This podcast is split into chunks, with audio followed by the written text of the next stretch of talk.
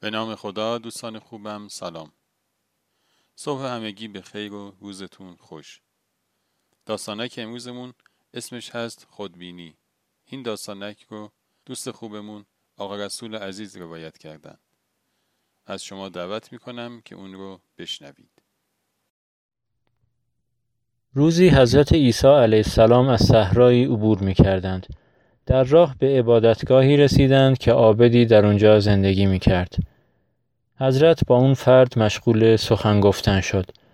در حین صحبت بودند که جوانی که به کارهای زشت و ناروا مشهور بود از اونجا عبور می کرد.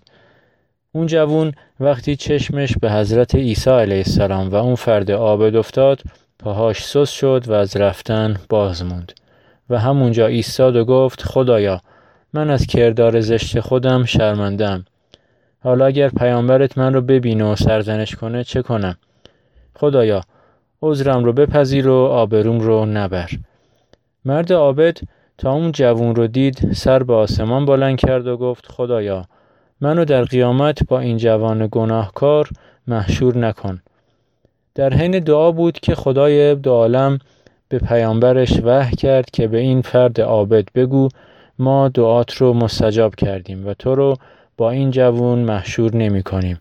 چرا که اون به دلیل توبه و پشیمانی اهل بهشت و تو به دلیل غرور و خودبینی اهل دوزخ. خب دوستان همیشه همراه. امیدوارم از شنیدن داستانک امروزمون لذت برده باشید. از آقا رسول عزیز به خاطر روایت این داستان سپاسگزارم و تا روزی دیگر و قصه اینو شما رو به خداوند بزرگ می سپارم خدا نگهدار.